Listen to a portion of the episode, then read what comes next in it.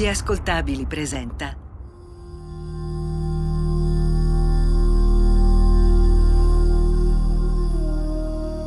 Demoni urbani, il lato oscuro della città. Subway, how did you manage that? Um, well, I've been working in the subway in New York for about the past two and a half years. Um, where I draw is Quella che state ascoltando è un'intervista a Keith Haring, pittore, writer, maestro della street art tra le mille luci di New York, scomparso nel 1990 a causa delle complicazioni dovute all'AIDS, la grande belva. Ok, vi chiederete.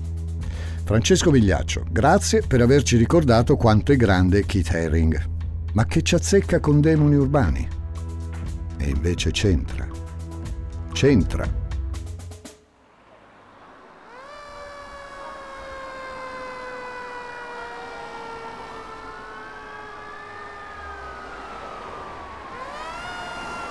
Mi ha fatto la migliore intervista della mia vita, dice nel 1984 Keith Haring.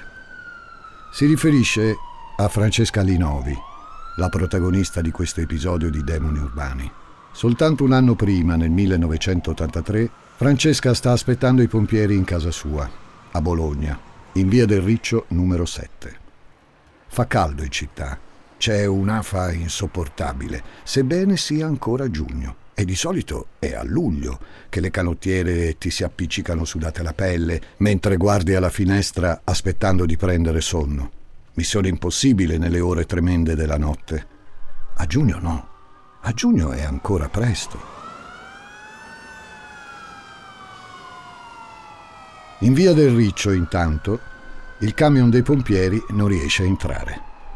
Più che una via si tratta di un vicolo. Lo comprendi già quando scorgi la traversa in via Saragozza, che questo riccio, beh, è abbastanza strettino.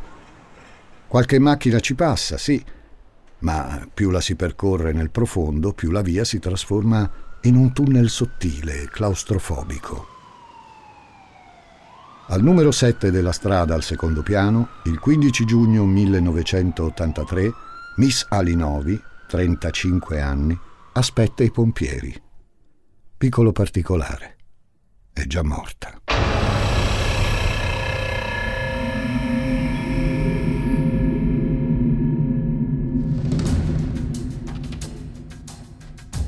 È da tre giorni che Francesca Linovi aspetta che qualcuno si ricordi che lei esiste, anche da cadavere. Sono stati i vicini di casa a chiedere l'intervento dei pompieri. Ma che fine avrà fatto mai la Francesca, che è da tre giorni che non la si vede in giro? Soprattutto Marcello Mori, un disegnatore, che conosce la donna e sa quanto è precisa. Bazzicano nello stesso giro, più o meno.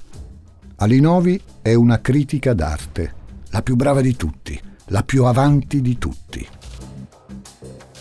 Francesca, o meglio il suo corpo, aspetta l'arrivo dei pompieri in salotto come una signora borghese, status che non potrebbe essere più lontano da quello dell'Alinovi. Una donna libera, una studiosa dedicata, appassionata, informata sulle tendenze più innovative e sperimentali in campo artistico. Questi meriti, per chi l'ha massacrata, non rappresentano una buona giustificazione per fermarsi. 47. Questo è il numero di coltellate che il demone urbano di questo episodio, a Bologna, infligge sul corpo di Francesca. 47 lampi accecanti d'orrore disperato, vigorosamente assegnati alla giovane donna. Il suo viso, dalle geometrie affascinanti, il collo, una mano, la schiena, le braccia. Alinovi ha provato a difendersi, in una danza macabra che l'ha vista soccombere davanti alla potenza di chi l'ha aggredita. Solo che c'è un dettaglio, un dettaglio sinistro.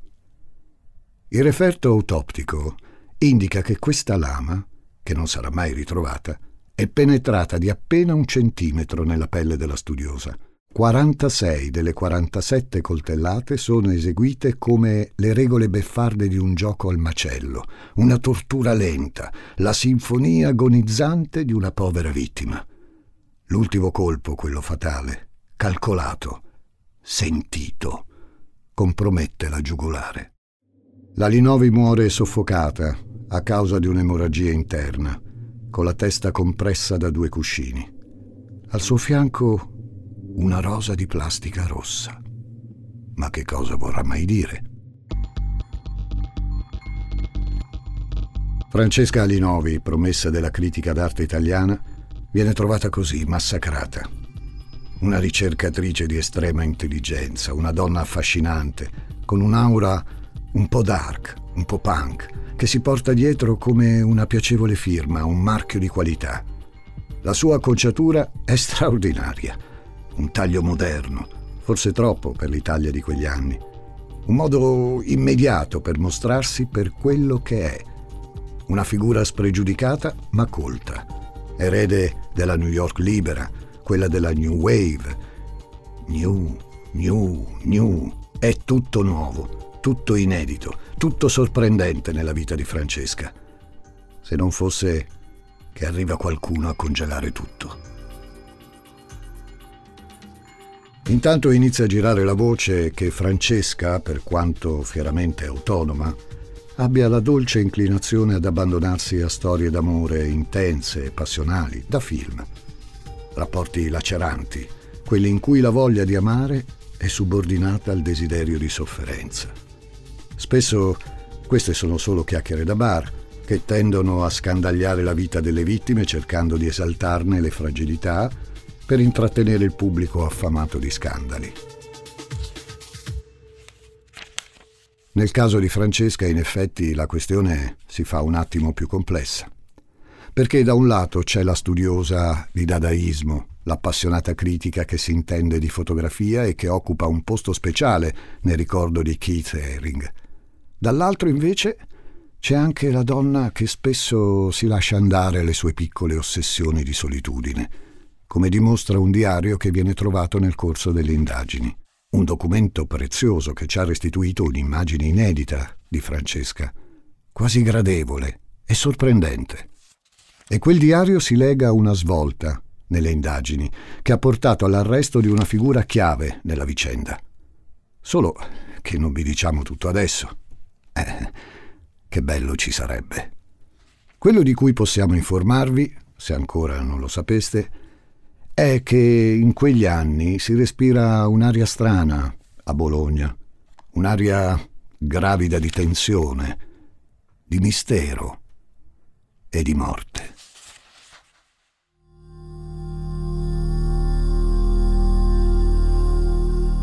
Demoni urbani, il lato oscuro della città.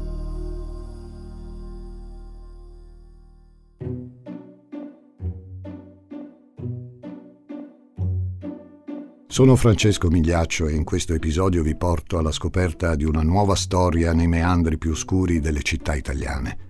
Stavolta tocca a Bologna. Bologna la dotta, la grassa, come viene soprannominata. Dotta perché è qui che nel 1088 si è insediata l'università più antica del mondo occidentale. Grossa per via dei profumi troneggianti della sua cucina così opulenta, ricca, morbida, come un corpo dai fianchi pronunciati e la pelle setosa. Un corpo che accoglie risotti alle rane, ragù densi, ruvidi prosciutti, tortellini affogati in un brodo caldo che ti lenisce i patimenti e ti scalda il cuore, all'ombra dei tanti portici, lunghi per 40 chilometri, che fioriscono in città. Eh, me lo ricordo cosa diceva Stendhal in Voyage en Italie. Sovente, alle due di notte, rientrando nel mio alloggio a Bologna attraverso questi lunghi portici, l'anima esaltata da quei begli occhi che avevo appena visto, passando davanti a quei palazzi di cui, con le sue grandi ombre, la luna disegnava le masse, mi succedeva di fermarmi, oppresso dalla felicità per dirmi com'è bello. Merci, Monsieur Stendhal. Certo, il cibo emiliano, le bellezze di Bologna sono veramente una concessione del cielo, ma come negarlo? Ma è l'aspetto intellettuale il motore di questo episodio. La benzina che accende l'orrore. Un aspetto intellettuale dotto, per l'appunto, che non può prescindere da figure di spessore che alla terra dei portici si sentono particolarmente vicine. È una città deliziosa in cui Io so che alle 6 di sera un certo collega sta prendendo l'aperitivo al bar Tal d'Italia, alle 7 e mezza un altro ad un altro bar dove la gente si conosce, si incontra. Bologna è una città dove io che sono impaziente cammino a fatica lungo i portici perché si cammina adagio. Perché in una città in cui ci sono i portici anche i vecchi escono allo Lo sentite bene? È Umberto Eco, uno degli intellettuali, se non l'intellettuale di riferimento dell'Italia del secondo Novecento che ci ha lasciato il 19 febbraio del 2016. L'autore del Nome della Rosa, che come avrete percepito a Bologna ha trovato una dimensione tutta sua. Negli anni 70 è stato coinvolto in un avventuroso, sperimentale e ambizioso progetto culturale destinato a lasciare un'impronta indelebile nell'animo della dotta.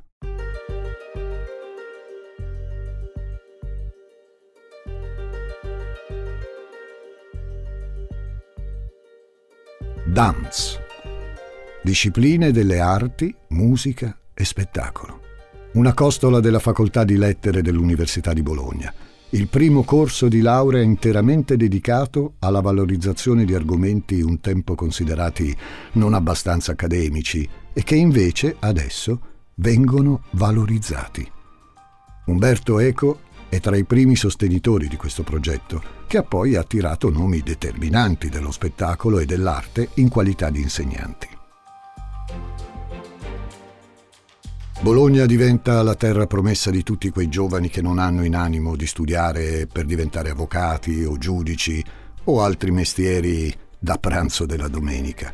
È il porto un po' sicuro e un po' franco per chi ama l'arte, la letteratura, il teatro, e vuole farne una professione pagata e stimabile.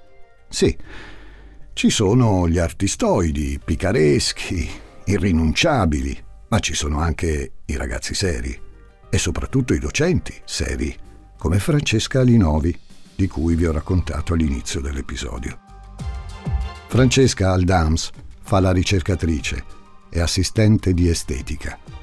Dall'alto della sua infinita preparazione è la testimone di un momento storico, ossigenato, inedito, che ha in Bologna la cornice perfetta, anche se morirà dentro i suoi perimetri.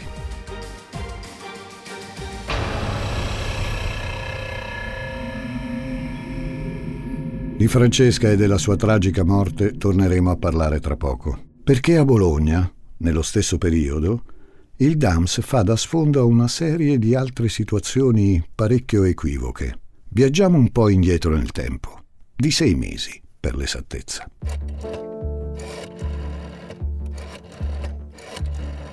«30 dicembre 1982. Angelo Fabri, romagnolo, è stato uno degli allievi più stimati del professor Umberto Eco. Aveva iniziato con la fisica, solo che l'amore non era corrisposto le materie umanistiche gli danno più soddisfazione. L'aura che si è meritatamente posata attorno a lui lo ha ispirato ad ambire alla carriera universitaria. Chiama un amico dall'appartamento che ha da poco comprato. Parlano per un bel po'. Argomento la notte di Capodanno. È l'ultima volta che il ragazzo ha contatti con qualcuno.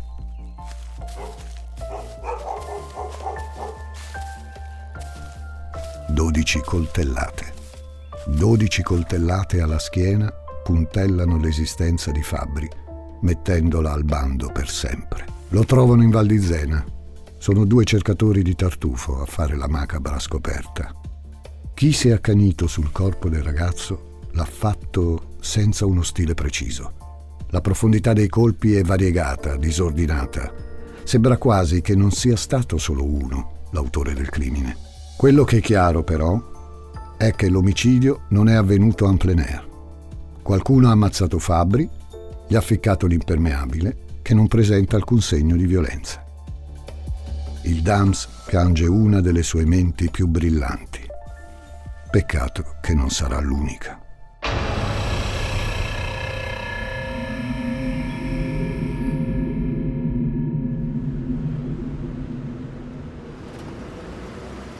29 novembre 1983. Bologna, ancora una volta.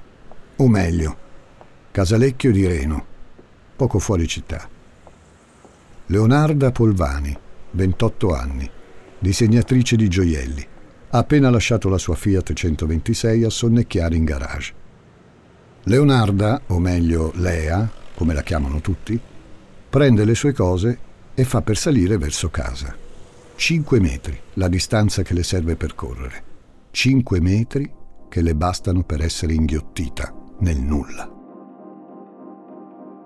La ritrovano cadavere pochi giorni dopo, il 3 dicembre, in una delle grotte della Croara.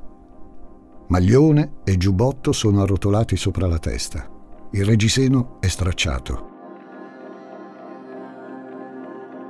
I gioielli che la donna indossa, così come il contenuto della sua borsa, sono inviolati. Nessuno ha voluto rapinarla. Non ci sono nemmeno tracce di violenza sessuale. La donna è stata colpita dal proiettile di una calibro 6,75 che le ha raggiunto il cuore. Ma perché l'hanno portata in quelle grotte che peraltro sono chiuse al pubblico? Sono nido notorio di pipistrelli, sono impervi, ci bazzicano malavitosi e goffi satanisti. E soprattutto, perché ammazzare Lea? È felicemente sposata, ha un buon lavoro, le mancano pure pochi esami al DAMS.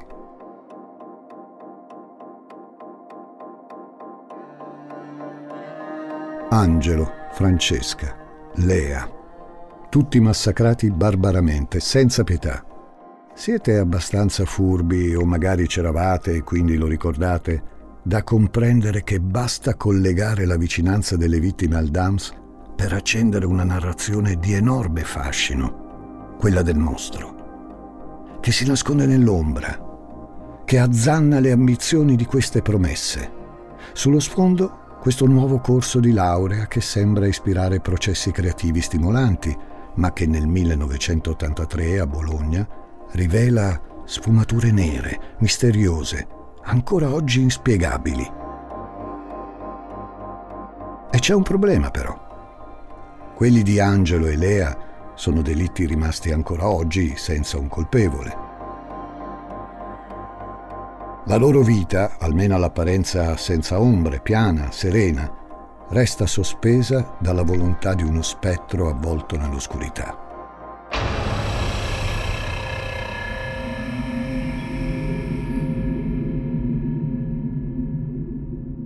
Tra di loro però, perlomeno a livello cronologico, si insinua la storia di Francesca Linovi, la musa punk, la critica emergente, la ragazza della New Wave.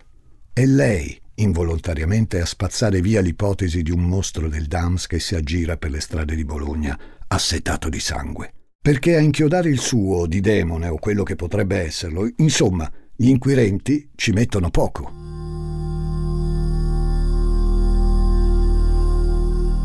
Demoni urbani, il lato oscuro della città.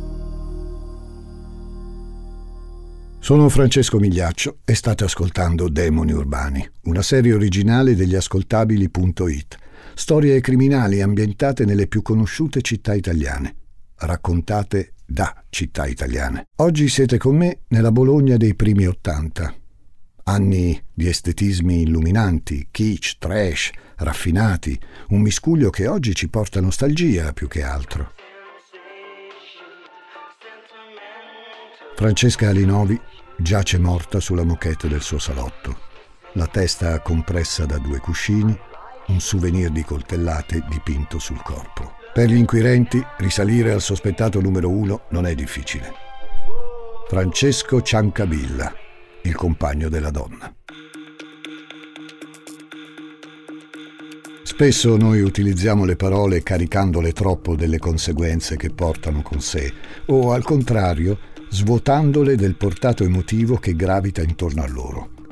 Compagno, oggi, è un termine esplicativo, bastante. Nel caso di Francesca e di Ciancabilla, però, questa definizione si colora di tinte fosche, morbose, difficilmente comprensibili.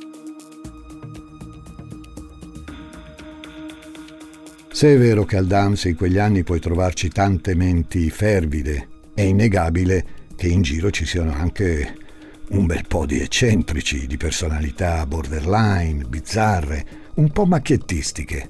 ma comunque pensanti e in grado di agire. Ciancabilla è una di queste.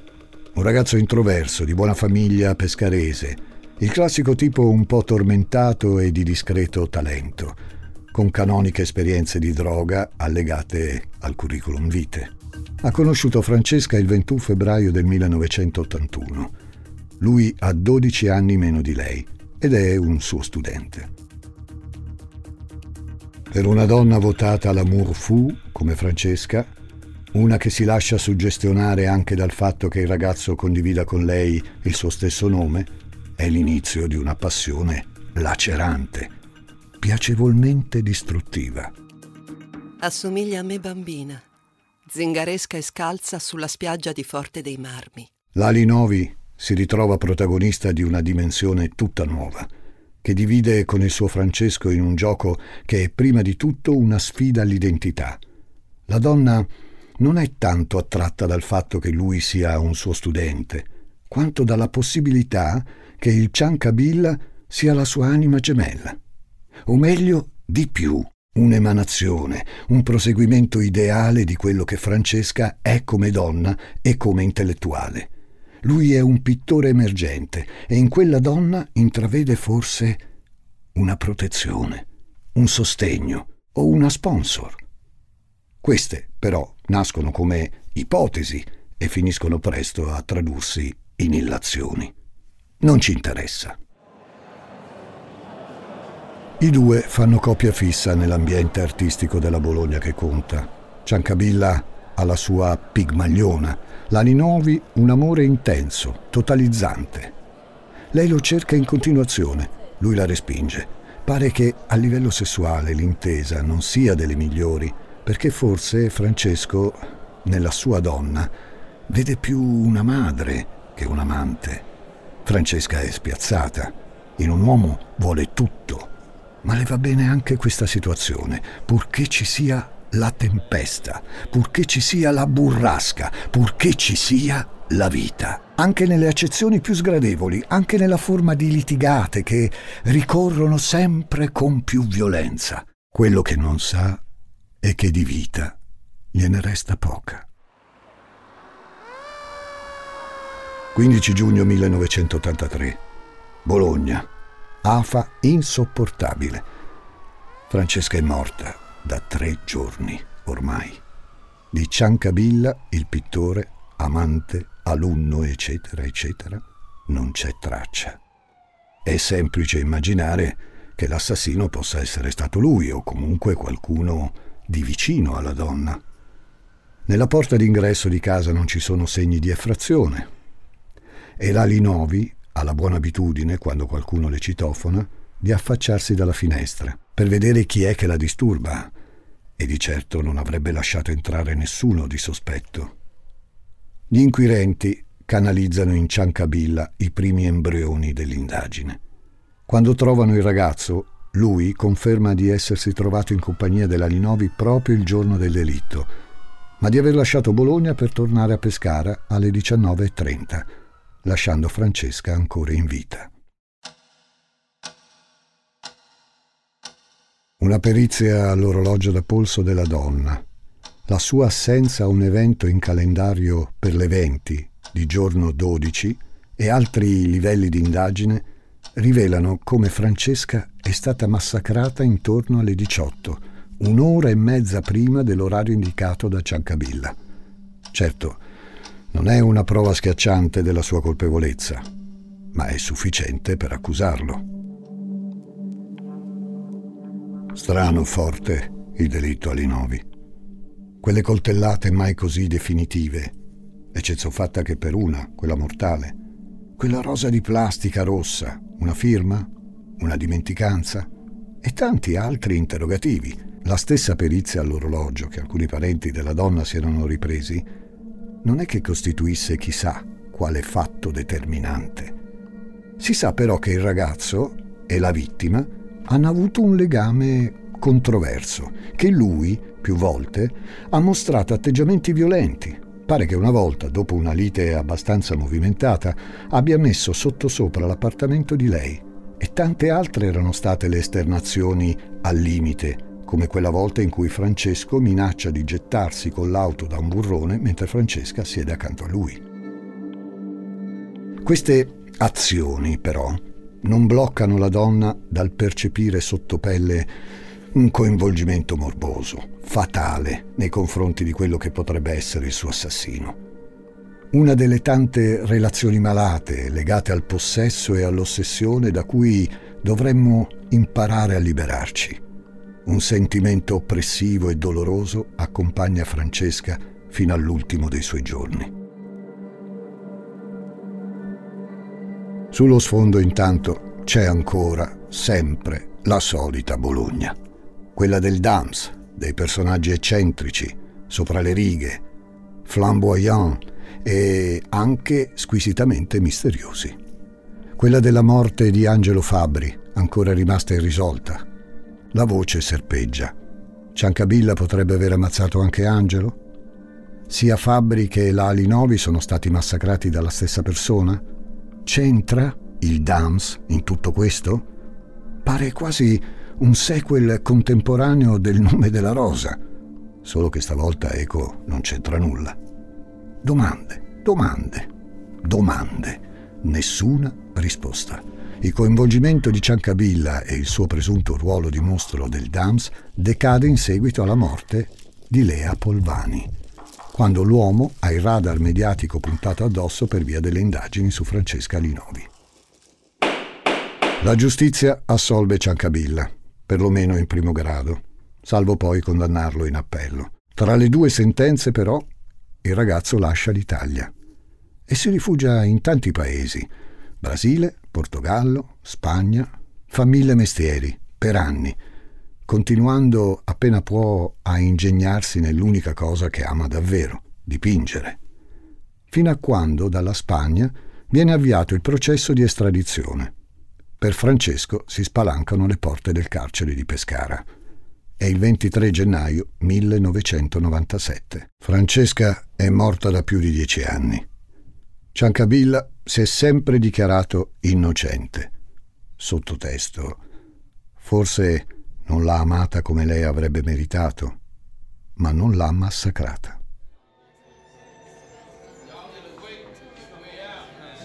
Via Pratello, Bologna, inizio 2015. C'è tanta gente che affolla le stanze di uno spazio espositivo del capoluogo emiliano. Si sorride, ci si lancia ai convenevoli. Qualcuno alza il gomito più del dovuto. Ma è un vernissage, ci sta. È il grande ritorno a Bologna di un pittore un tempo emergente, coinvolto, colpevole o meno che sia, in un importante caso di cronaca nera dei primi anni Ottanta. Si chiamava Ciancabilla, ma ora il suo nome d'arte è Frisco. Sì, lui, quello che trent'anni prima pare abbia ammazzato l'Ali Novi, sussurrano le lingue. Ma sul momento ci sono solo Frisco e i suoi quadri realizzati con una tecnica a maschere e spray che ha messo a punto negli anni Ottanta, prima che l'affaire Linovi si scatenasse in tutta la sua violenza. Pezzetti di carta gommata applicati sulla superficie, sulla quale spruzzare la vernice e lavorare con ombre e spazi. Gli street artist che sono venuti dopo di lui l'hanno più o meno copiato, solo che al posto della carta gommata usano gli stencil. Ma Ciaccabilla non porta rancore.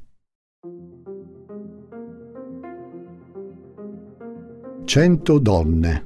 È così che si chiama la mostra di Frisco. Cento ritratti, cento anime che ritornano come fantasmi, donne immaginate, sognate, conosciute. Tra di loro affiora anche Francesca Linovi, la dama punk, la critica anticonformista, l'esperta di dadaismo e di new wave colei davanti alla quale anche Keith Haring si è inchinato a rendere omaggio, riportata in vita in una nuova forma, forse non richiesta. A Bologna, dove tutto è iniziato e tutto è finito, queste due anime si reincontrano. Sullo sfondo la città dei portici, sullo sfondo implacabile l'arte.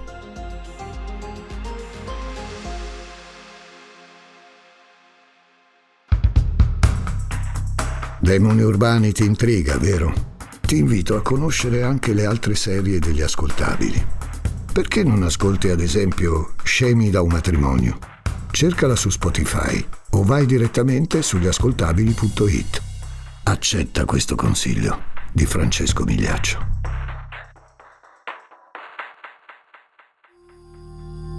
Demoni Urbani è una serie originale degli ascoltabili a cura di Simone Spoladori, condotta da Francesco Migliaccio. Questa puntata è stata scritta da Giuseppe Paternò Raddusa, editing e sound design di Sara Varricchione e Michele Marino Gallina, prodotto da Giacomo Zito e Ilaria Villani. Tutti i diritti riservati per gli ascoltabili.